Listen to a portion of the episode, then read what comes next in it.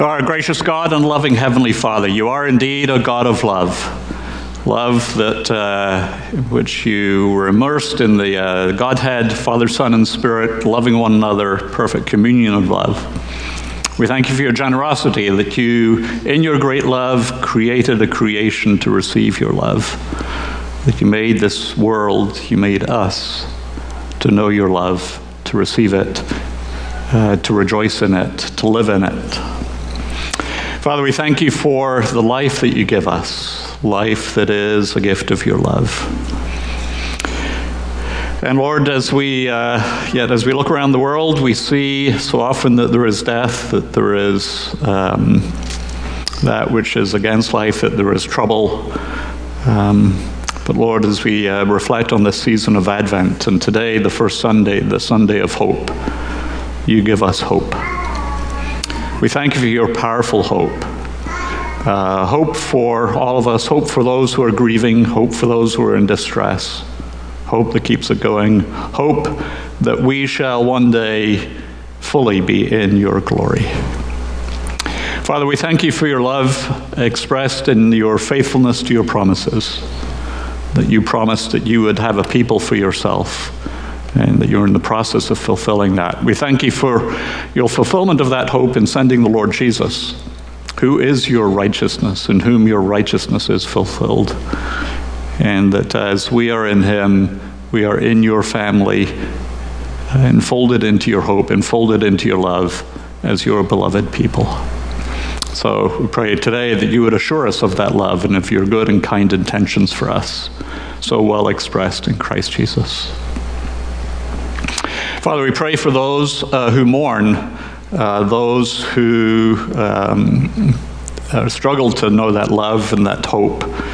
Uh, we give you thanks for uh, Rosa um, and her love and faithfulness to you, and pray that you would comfort David and the rest of her family, that you would be close to them in this time of sorrow, um, yet also time of giving thanks for life well lived and of that wonderful gift. Father, we look at the Middle East and the resumption of hostilities, and it's hard to see any hope there.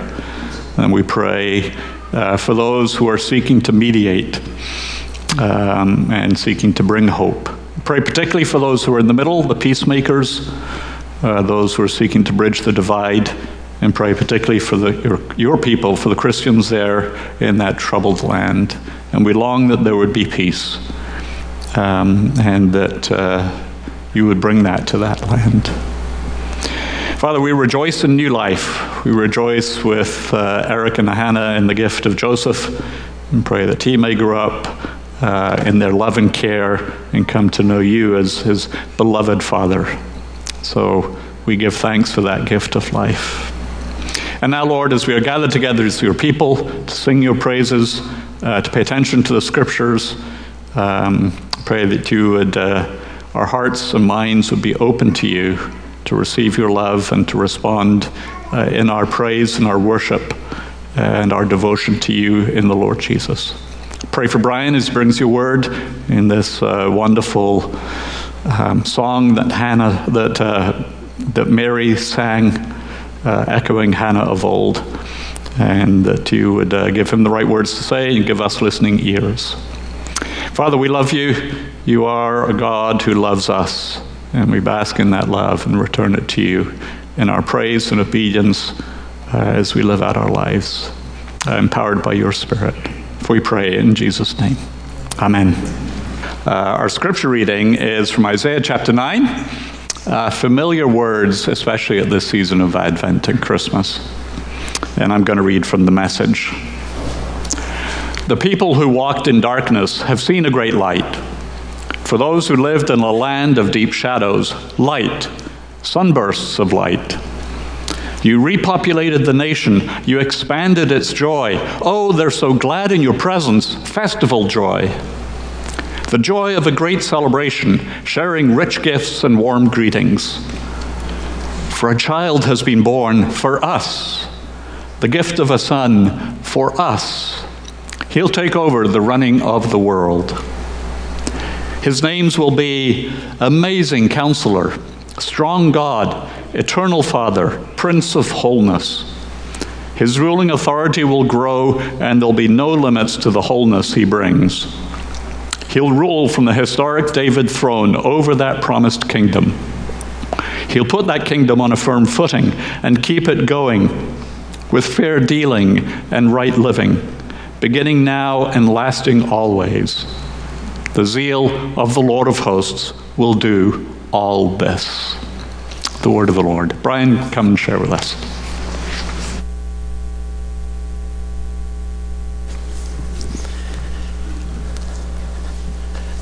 Thank you, Ber- thank you, Bernard, and thank you to our deacons, also to Valerie, who decorated our uh, church for Advent. Thank you. Getting up at 4:30 this morning, right? Then yes. Well, let's go to the Lord in prayer before we come to His Word. Our Father, the season of music, we come at Advent, anticipating your birth and the resounding praise that touched all the little people in the Gospels. Help us enter into that at this season, um, even with mixed emotions of pain in our world. Let our world see the, the baby Jesus, the birth of the Savior, in all its glory around the world this year. In Jesus' name, amen. Well, Advent is the season of music. And as you know, music has an incredible power to awaken dull minds, stir the emotions, activate our wills with tremendous force. Consider the stirring sounds of a lone trumpet playing taps or a bagpiper's penetrating notes of amazing grace at a funeral, or the heart stopping beat of massive drum roll of a marching band at a football game. That's where most Americans have their passion. Music can be revolutionary, invading secular minds, breaking down hard hearts, touching individuals with dimension of what is holy. My favorite musical, Les Miserables. Do you hear the people singing the songs of angry men? Here is the music of a people who will not be slaves again. When the beating of your heart echoes the beating of the drums, there is a life about to start when tomorrow comes. Well, this is 1 Samuel opens with the story of God inaugurating a new beginnings through a barren woman after 40 years of spiritual compromise with the birth of Samuel the prophet. So Luke's gospel opens with stories of two miraculous births following 400 years of silence. The first records the birth of John to Elizabeth and her husband Zechariah. The second, the birth of Jesus to Mary. Luke is not introducing a new story, but continuing and advancing the story of God's work of saving the world to its fulfillment in the person of Jesus. These boys will grow up to become agents of God's long promised revolution, the victory over the powers of evil. Now, the fact that God is taking his revolution to us unprecedented levels is further heightened by the fact that these twin bursts are climaxed with not one or two, but four songs of praise. The first is Mary's song, known as the Magnificat. The second, Benedictus, is sung by John's father, Zechariah. The third song, the angels sing, Glory to God in the highest or in Latin, Gloria in Excelsis Deo. And the fourth song is the song of Simeon, who was waiting for the consolation of Israel, and he praised the Lord, saying, Now you may dismiss your servant in peace. So this morning we'll look at the first song, the Magnificat to Mary. We'll look at her, the announcement to her, followed by her visit to her relative Elizabeth, and conclude with her song, the Magnificat. So, Luke chapter 1, verse 26. In the sixth month, the angel Gabriel was sent from God to a city of Galilee named Nazareth to a virgin betrothed to a man whose name was Joseph of the house of David. And the virgin's name was Mary. And he came to her and said, Greetings, O favored one, the Lord is with you.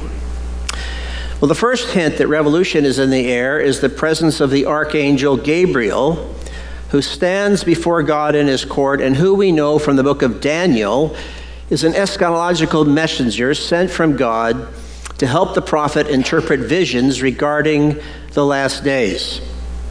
Now, after centuries, God has sent him again from heaven to announce two miraculous births. Earlier in Luke, he was sent to the spiritual center of Israel, the holy place at the temple, to announce John's birth to the officiating priest, Zechariah. The scene is filled with several echoes from the birth of Samuel, Israel's first prophet. But unlike Hannah, Zechariah is slow to believe in God's promise and rather than rejoicing in thanksgiving and song, he is struck dumb, symbolic of the nation's spiritual insensitivity. Despite his hardness of heart, Elizabeth received the ability to conceive, and by the grace of God, her status among God's people is restored. In the sixth month of Elizabeth's pregnancy, God sent Gabriel back to earth for a second announcement to Mary, far away from the Temple Mount in Jerusalem, to Nazareth in Galilee, insignificant, despised, unclean. These two women represent two generations in Israel the old and the new. Elizabeth is old, beyond the childbearing years, and though she is the daughter of Aaron, being barren, she has suffered disgrace. She typifies Israel's estrangement from God and disgrace from being oppressed by foreign tyrannical foreigners. Mary represents the new Israel. She's young, most likely 12 or 13 years of age, and is introduced as if she were an orphan with no family background provided. She's betrothed to Joseph, but as such, she has not entered into his house or inherited his status. Yet she is favored by God though for no apparent reason other than God's gracious choice. Well, in this revolution, the main players are the little people, who by the world's standards have either lost their status or never had any status to rely on. As in Hannah's story, status is redefined and restored by one's faith. And in Luke, these little people become the heroic models of faith and trust. Three times we're told Mary is a virgin, and when offered the choice to cooperate with God's saving activity, she must by faith count the cost of suffering shame for becoming pregnant prior to marriage and face the possibility of losing her status in Joseph's household. Will she do it? Can you imagine the stress, the thoughts, the fear, well, the angel greets Mary with, Rejoice, favored one, the Lord is with you. Joy is to fill her heart because she is the recipient of God's undeserved grace. And such favor raises her status to that of the greatest leaders in Israel. The phrase, I will be with you, conveys much more significance than a generic promise of God's traveling presence. It is most often addressed to Israel's leaders when they're called to a task of insurmountable odds, like the Exodus, or when setting out on an undertaking that seems very likely to fail.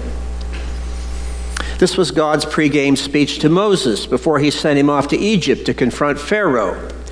So now God gives the same speech to 12 year old Mary. If she'll respond in faith, the omnipotent God will be with her to protect, to encourage, to strengthen her until the task for which she has been called is completed.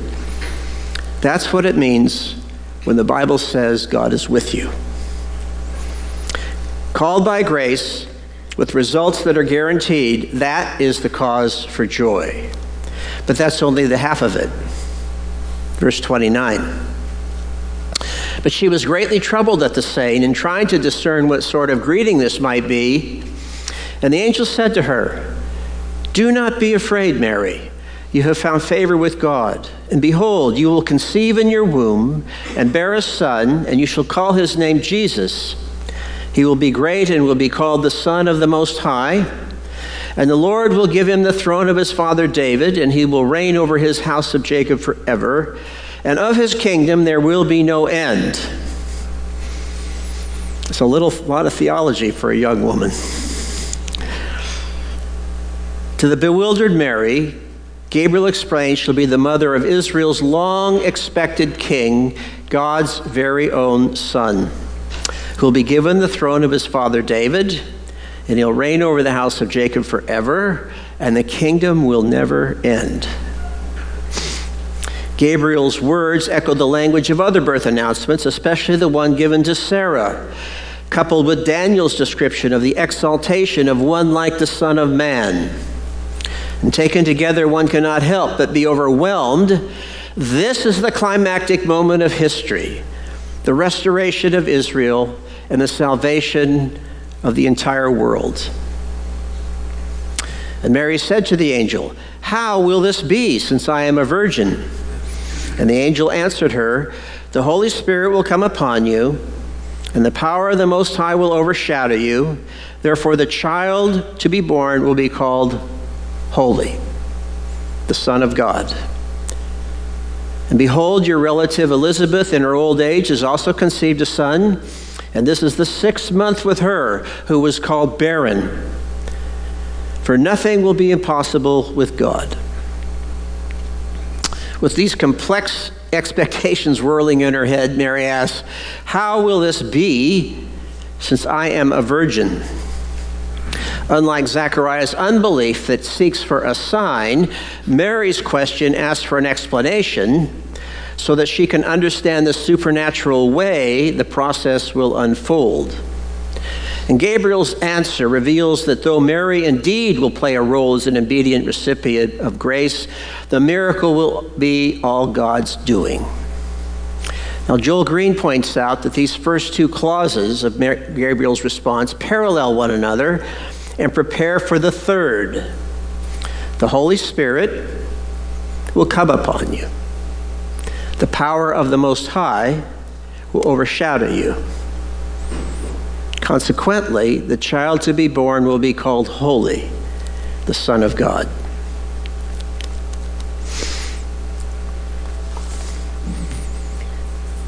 Do you ever think this is what happens to you at your conversion?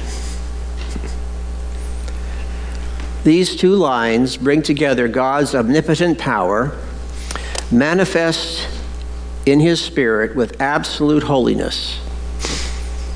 Holiness. You know, in the book of Judges, the leaders had the power of the Spirit, but absolutely no character. Judges was a disaster. With the coming of Jesus, the pouring out of his Spirit at Pentecost, leaders demonstrate the power of the Spirit by means of what? Holy character. I think this is the right day to uh, inaugurate deacons. You know, the qualifications of deacons and elders, there's only one aspect for elders of even of a mention of a spiritual gift. It's just apt to teach, and many gifts can apt to teach. Everything else, character. Isn't that amazing? And I am so thankful. I've been at this church for 50 years. And that's been the mark of all our character, our leaders godliness.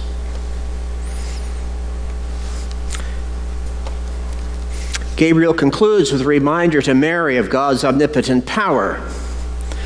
Now, the NIV better translates the verse. It's literally, no word from God will ever fail, which makes it a little more specific. When God gives a word, every word will be fulfilled. And these words ignite her memory of the Lord's statement to Sarah in Genesis 18 Is anything impossible with God? And with that final word, Mary's faith leaps over the wall. And Mary said, Behold, I am the servant of the Lord. Let it be to me according to your word. And the angel departed from her. Like Abraham, Mary gave glory to God, being fully persuaded that what he had promised he was able to perform. The personal and social cost to Mary in making such a commitment is difficult to comprehend, But as Joel Green comments, her faith is revolutionary and becomes a model for all Israel. He writes Mary's response to the divine announcement contrasts sharply with Zechariah's, with the result that she, surprisingly in scenes of this type, has the last word. She unreservedly embraces the purposes of God without regard to its cost to her personally. In describing herself as the Lord's servant, she acknowledges her submission to God's purpose, but also her magnificent role in assisting that purpose. Moreover, she claims a place in God's household, so to speak. Indeed, in this socio historical context, her words revitalize and actually place in jeopardy her status in Joseph's household. And for her, partnership in the purpose of God transcends the claims of family. Got that, parents? For her, partnership in the purpose of God transcends the claims of family. Now, the result of all this is that Mary, who in that world would have been at the bottom of the social scale in terms of age, family, heritage, gender, and so on, turns out to be the one favored and exalted by God. In this revolutionary kingdom, one's status is defined by one's obedience to God, to God and the privilege of being used for his saving purposes.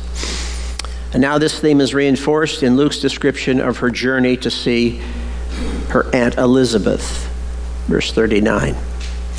In those days, Mary arose and went with haste into the hill country to the town in Judah, and she entered in the house of Zechariah and greeted Elizabeth. So, having been touched by an angel, Mary breaks with all social conventions to journey by herself. Get this some 70 miles to the hill country around Jerusalem to be with her aunt. If that was my daughter, it'd be over my dead body. As a young girl, Mary would have never been allowed to venture outside the home without accompaniment, even in her own town, let alone travel clear across the country. She must have taken God's promise seriously that the Lord would be with you. You remember how Hannah was a woman who to be reckoned with, who stands on her own two feet. Mary is a woman who runs on her own two feet. Verse 39 And when Elizabeth heard and greeted Mary, the baby leapt in her womb, and Elizabeth was filled with the Holy Spirit, and she exclaimed with a loud cry, Blessed are you among women, and blessed is the fruit of your womb. And why has this been granted to me? that the mother of my Lord should come to me. For behold, the sound of your greeting came to my ears. The baby in my womb leapt for joy. And blessed is she who believed that there would be fulfillment of what was spoken to her from the Lord. Well, in spite of her at risk adventure, Elizabeth responds to her greeting with enthusiastic joy because of the larger realities that are developing in their respective wombs that transcend social and cultural norms. Three times Luke mentions Mary's greeting and the impact it had upon Elizabeth and the unborn John. Upon hearing Mary's voice, the Holy Spirit completely takes over, overwhelms everyone with joy, including the unborn John. In Mary's voice, John recognizes the Lord to come and though he cannot speak, he manages to leap. Elizabeth is instantly filled with the Spirit and gives the divine interpretation of all that occurred and blesses Mary for her obedience. How revolutionary is all this? There's something remarkably new here. In previous Annunciation scenes, when an announcement of a child was made to a barren woman, there was always the painful pre- presence of jealousy between two rival women. You have Sarah and Hagar, Rachel and Leah, and finally Hannah and Peninnah. Pain, competition, resentment. But what happens now? With the announcement of the coming of Christ in the Messianic age, we notice no pride by Mary or, or resentment by Elizabeth, but instead what? Mutual respect and deep affection for one another. Each woman rejoices in the grace given to the other. Forget this in the kingdom of God, there is absolutely no competition. In the kingdom of God, there's no competition. Everybody has a unique place. It's like in an orchestra. Everybody plays a unique uh, instrument. Every person's listening to the director, which is Jesus, when to come in, when to play.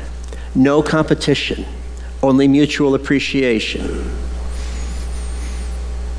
Everyone complements each other with their different gifts and personality. And on some occasions, the older and more experienced individual steps aside to bless the younger and less experienced as having a greater role to play and finds their greatest joy in a supporting role. And this will exemplify John's relationship with Jesus. Jesus says of John, Among those born of women, there's no one greater than John. John was the last prophet in Israel who came to anoint Israel's final king. His word was so powerful that all the country of Judea was going out to him and all the people of Jerusalem. But from John's point of view, his sole purpose was to prepare the way of the one who was coming, who was greater than he. His motto was, He must increase, I must decrease. And that's the authentic mark of God's people in the age of the Spirit. I think it's significant as well that Mary's response to Elizabeth's praise is to graciously step aside, diverting it all upward to God in jubilant song. The Magnificat is one of the most famous songs in Christianity. Tom Wright says it's been whispered in monasteries, chanted in cathedrals, recited in small remote churches by evening candlelight, and set to music with trumpets and kettle drums by Bach. And then Bernard reminded me that this text has been set to music more than any other text in Scripture. So I thought instead of me singing it to you, I would invite Carol Day to come and sing it to you. Welcome, Carol.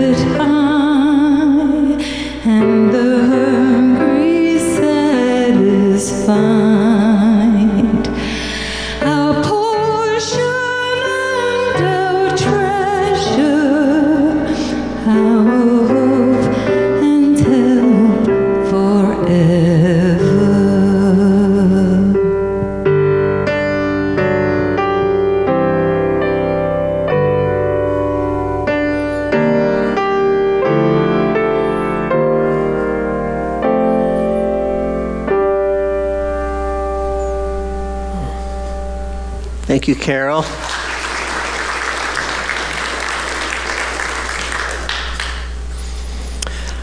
Well, much of Mary's song echoes the song of Hannah from 1, 1 Samuel 2, which celebrated the birth of Samuel um, and all that God was doing through him.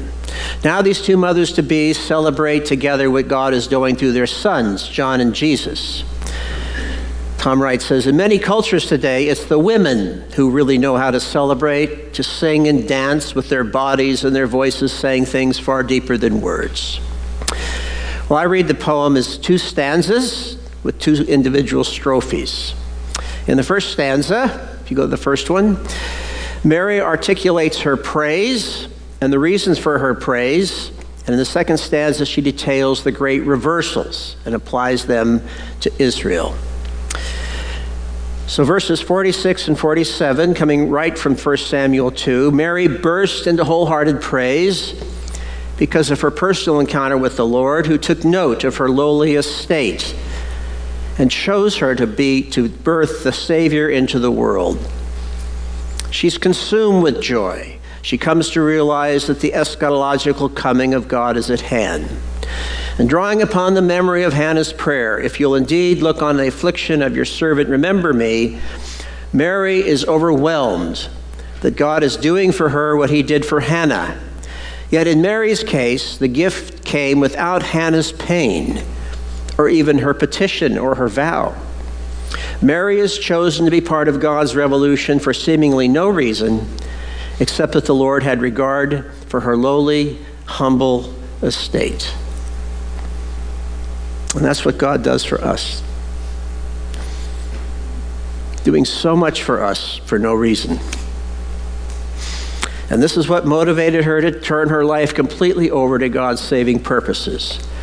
From Mary's point of view, being a bondslave in God's household is the most exalted position in life, for she knows that what God has done for her will be lauded for every generation.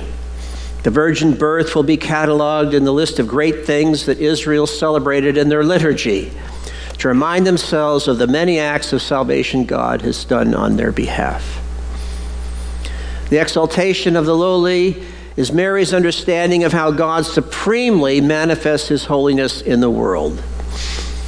And she leaves the door wide open, reminding us that his amazing grace is available to any who humble themselves to fear the Lord. Well, that's the first stanza. The second stanza, Mary projects from the great things God has done in her womb to the great things God has done for Israel. As in Hannah's song, the story is of awesome reversals that turn the pecking order of Israel's social world on its head. The opening line resonates with the striking allusions to Israel's exodus. When the Lord became Israel's mighty warrior and bared his holy arm and scattered his enemies to redeem his people with great judgments. Mary is announcing that the new Exodus, which the prophets had promised and that Israel had longed for, was now here. This is a decisive moment in history when there's going to be a radical shift in the existing power structures. God is exercising his omnipotent power, pulling down all the potentates and placing the humble in their place. The proud who grasp for positions of honor will be scattered, brought down, and sent away empty handed. After Herod, whose casual brutality was backed by Rome, had James the brother killed, the angel of the Lord struck him down and he was eaten with worms. After the Emperor Augustus expanded his empire and brought unity and peace to the most known world, he acquired the titles Son of God, Imperator of land and sea, and the benefactor and savior of the whole world in an effort to increase the tax base for the Roman treasury. Augustus exercised his sovereignty by decreeing a registration of all people to enrich himself.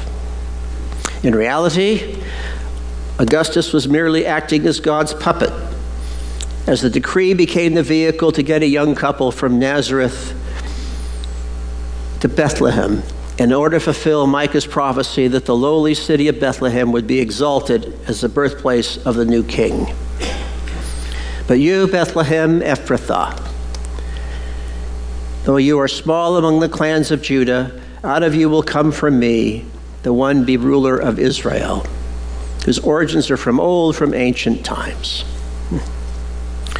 When the angels announce the birth of the Messiah, the announcement is not made to the heads of state, but to lowly shepherds who were poor and considered the outsiders and unclean.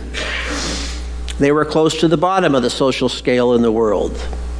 With the birth of Jesus, the powerful are already being brought down, while the lowly are being lifted up as God subverts the existing social order that perpetuates such distinctions. And then once they are lifted up, they are filled with good things, which means the life that God gives is more satisfying than physical food. As Jesus testified to the disciples when they offered him food after his interaction with the Samaritan woman, he said, I have food you know not of. My food is to do the will of him who sent me and to accomplish his work. As our deacons will tell you, the task of exalting those who are outcast, poor in spirit, and humble is the most fulfilling and rewarding work on earth, as it sustains us beyond what we are humanly capable of. Well, Mary concludes her song adapting the final words of Micah's prophecy, which seals the source of her joy and God's covenantal love. He has helped Israel in remembrance of his mercy as he spoke to our fathers, to Abraham, and to his offspring forever. Just as Hannah asked God to remember her, so Mary realizes on a grand scale that her pregnancy is rooted in God's covenantal faithfulness to remember his promises to the patriarchs. All of God's promises in the Old Testament are now reaching their fulfillment in the child being formed in Mary's womb. And the driving force behind it all, most important theological word in the Old Testament, is chesed. Chesed. God's loyal love to remember his promises that he made. Centuries may come and go, but God never forgets. Amen? Now, one more thing. It's important to note that Mary's praise is going to be severely challenged by severe suffering. As N.T. Wright observes, a sword will pierce her soul. She is told when Jesus is a baby. She will lose him for three days when he's 12. She will think he's gone mad when he's 30. She will despair completely for a further three days in Jerusalem as the, God, as the God she now wildly celebrates seems to have deceived her. All of us who sing her songs should remember these things too. But the moment of triumph will return with Easter and Pentecost, and this time it will not be taken away from her. Praise celebrates the glorious future and brings it forward into the present. And though it did not prevent Mary from enduring incredible suffering despite this pain, the praise still stands sacred and true. Do you hear the people sing? Lost in the valley of the night, it is the music of a people who are climbing to the light. For the wretched of the earth, there is a flame that never dies. Even the darkest night will end, and the sun will rise. Amen.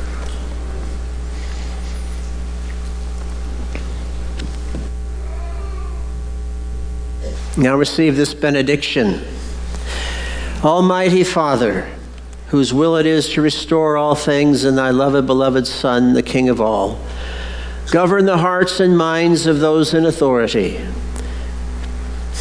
And bring the families of all the nations, divided and torn apart by the ravages of sin, to be subject to his just and gentle rule, who lives and reigns with you in the unity of the Holy Spirit, one God, now and forever. May you be filled with the wonder of Mary, the obedience of Joseph the radiant joy of the angels, the eagerness of the shepherds, and the peace of the Christ child. Almighty God, Father, Son, and Holy Spirit, bless you now and forever and ever. Amen. Amen.